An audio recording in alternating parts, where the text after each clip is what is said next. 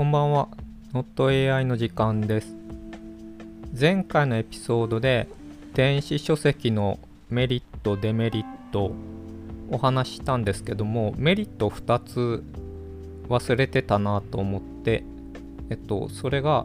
1つは防水機能ですね。まあ機種にはよるんですけども、防水がついてるとお風呂で読めます。ただ厳密に言うと防水って湿気とかお湯とかだと微妙なとこではあるんですけども、僕は気にせずにお風呂で Kindle 使ってます。もう一つが、母にも Kindle 1台プレゼントしてるんですけども、老眼で、小さい字が見えないときに文字のサイズを変えられるっていうのはすごく大きいですね。僕はまだ必要ないんですけども、ただもともと小さい字を見るのが嫌なので、まあ Mac とかもちょっとフォント大きめに、 Mac はしてないか、X コードとかターミナルのフォントは大きめにしてるんですけど、 Kindle もあんまりちっちゃくしないようにしてますというメリットがあります。で、先日友人と話してて、その友人は電子ペーパーまだ体験してないんですけども、僕がすごいいつもいいよいいよって言ってるので、まあ Kindle 買おうかなっていうことになって、で2人で端末Amazon のサイトで見比べながらどれがいいかなっていうのを、調べてました。で、今ちょっと Amazon 開いてるので、ちょっと軽く見ていきたいなと思います。で、もともとは10年ぐらい前ですね、多分。Kindle が日本で、Kindle ストアもないし、日本で端末も売ってないときに、US の Amazon で購入して、まあ、洋書しかなかったんですけども、それでからずっと使ってます。で、いろいろ買い替えてとか複数台持ってて、Kindle Deluxe っていう画面サイズがかなり大きい端末だとか、あともう今ないんですけど、キーボード、物理キーボードがついてた端末だとか、あとイヤホンジャックとかスピーカーがついてて音声読み上げをしてくれる端末とか、個人的にはそれが一番好きだったんですけど、そういったものいろいろ使ってきました。で、今販売してるラインナップからちょっと見てみたいと思います。で、大きくは無印の Kindle、Kindle Paperwhite、Kindle Oasis。 僕が使ってるのは Kindle Oasis を初代から使ってて、ただ最新モデルは買い替えなかったです。ちょっとあんまり一世代前の使ってるんですけども、そこからのアップデートが魅力的なのがなかったので、買い替えませんでした。今度 Type-C とかで出てくれると買い替えようかなと思ってるんですけども、ただ Kindle Oasis って昔初代って5万円ぐらいした記憶があるんですけど、今2万円台からあるんですね。で、その3機種 Kindle、Paperwhite、Oasis 比べると、スクリーンサイズは Kindle と Paperwhite、 無印と Paperwhite が6インチ、Oasis が7インチということで、漫画を読むときには Oasis は大きいサイズで見れるのでいいんですけども、まあどっちにしろ見開きは辛いので、まあペーパーホワイトでもいいかなと思ってます。で、特に漫画読むときなんですけども、解像度が無印だけ 167ppi で、ペーパーホワイトとオアシスが 300ppi なので、無印で漫画読むとだいぶ辛いし、あと漫画じゃなくても普通の本でも結構文字がギザギザしてて辛いので、値段的には8980円からなので試しやすいんですけども、ただこれ行くよりは数千円足して13980円からのペーパーホワイトを買うといいんじゃないかなと思ってます。ストレージのサイズもペーパーホワイトとOasisだと 8GB と 32GB 選べるので、ストレージサイズは漫画いっぱい読む人は大きい方がいいと思います。結構容量食うので。で、最近はペーパーホワイトも防水なので、悩むとしたらペーパーホワイトとOasisで価格が1万円以上違うので、これはどうかな。Oasisのメリットは物理ボタンがついてるっていうのは結構大きくて、そうすると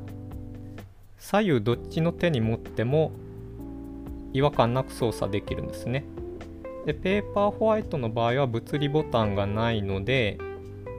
進行方向、めくる方向をタップしないといけなくて、多分逆にもできるんですけども、そうするといちいち設定変えないといけないので、本当に長時間読むならOasisの方がいいと思いますね。だし、その長時間読むんであればそんだけ使ってるので、この価格差ってすぐに取り戻せるかなという気がします。ちなみにこの比較表なんですけども、この3機種の比較表のページというのが Amazon 上にはおそらくなくて、それぞれのモデルの下の方に行くと比較表が出てきます。で、機種はそんな感じで、ペーパーホワイトかOasisのどれくらい使うかで選んでもいいんじゃないかなと思うんですけど、ストレスなく使うならOasisですね。で、あとオプションとしてストレージのサイズ、それから広告付きかどうか、Wi-Fi か、4G がつくかで、4G は無料で使えます。あと最近増えてたのが Kindle Unlimited が3ヶ月分つけるかつけないかっていうのがありますね。で、ストレージのサイズはさっき言ったみたいに、漫画読む人であれば結構容量食うので32ギガ選んだ方がいいと思ってて、広告については断然なしの方が、そのちょっと本読むときに本読んでる間に邪魔になるような広告は出ないんですけども、起動までのストレスを考えるとなしの方がいいと思います。Wi-Fi か Wi-Fi プラス 4G かっていうのは、どっちでもいい気もするんですけども、あと 4G 有効にしてるとすごいバッテリー食うので、バッテリーの持ちを優先するなら、このネットにつなぐ機能は切っておいた方がいいんですよね。で、 Amazon のその交渉のバッテリーのどんだけ持つかっていうのは、確かネットワーク、そういう Wi-Fi とか切った状態で測ってると思うので、そんだけ持たせたかったら切った方がいいです。電子ペーパー自体はリフレッシュとか画面書き換えるとき以外は、バッテリー消費しないらしいので、この通信のバッテリー消費がかなり気になります。で、ただその漫画なり雑誌なり大きなファイルサイズになると、4G ではダウンロードできなくて Wi-Fi につながないといけないとかっていうのがあるので、その 4G だから出先で簡単にダウンロードできるかっていうとそうでもないですね。一方で、Kindle ってどこまで読んだかとか、あとハイライトとかコメント入れた部分が同期されるんですけども、それが出先で 4G 回線で同期されるっていうのは結構便利で、複数端末で読みたい人はその同期されてる、例えばスマホで読んだり Kindle で読んだりする人、あとタブレットとかは、回線の状況とか気にせずに同期されるっていうのは便利ですね。ということで僕は 4G にしたんですけども、ただ今複数端末やってないので、まあ 4G じゃなくてもいいかなという気もしてます。ここはまあ個人の使い方ですね。おさらいすると、ストレージ容量は漫画読む人は 32GB で、広告はなしがおすすめで、接続方法はまあ Wi-Fi でも 4G でも、もうその Kindle だけで完結するなら Wi-Fi だけでもいいかなという気がします。あと3ヶ月分の Kindle Unlimited 付きにしても値段変わらないので、Kindle 購入すると3ヶ月間無料で使えるんですね。ただ今アンリミテッドのページ見ると、キャンペーン中で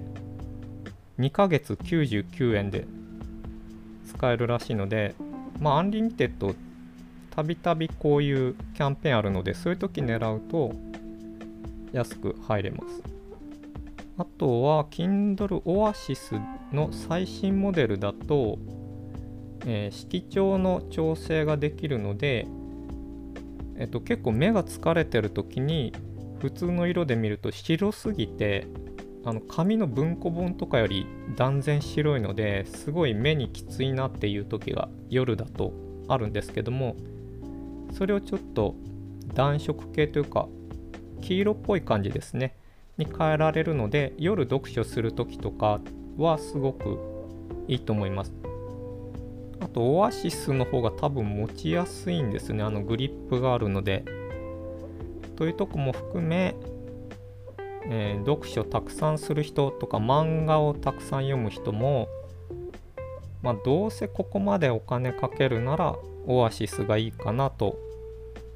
思ってます。あと子供が小さかったら Kindle キッズモデルがかなりお得だなと、子供用の本が読み放題になるので1年間お得なんですけども、キッズモデルは無印 Kindle がベースというかハードウェア的には無印 Kindle なので解像度は低いですね。まあ、ただ子供用なんで大きな文字で表示するしいいかなという気もしますが、あとこのキッズモデルペアレンタルコントロールとかついて、ペアレンタルコントロールはないのか、子供がたちがどんだけ本を読んだかっていうのをスマホのアプリで見れるので、まあ、ちっちゃい子がいるといいですね。そんな感じかな。あとペーパーホワイト最近空張りが出ましたね、4色なんで、これ好きな色選ぶと愛着が湧いていいかもしれないです。という感じで、Kindle まだ電子ペーパー試してない人は参考にしていただければと思います。じゃあそんな感じで。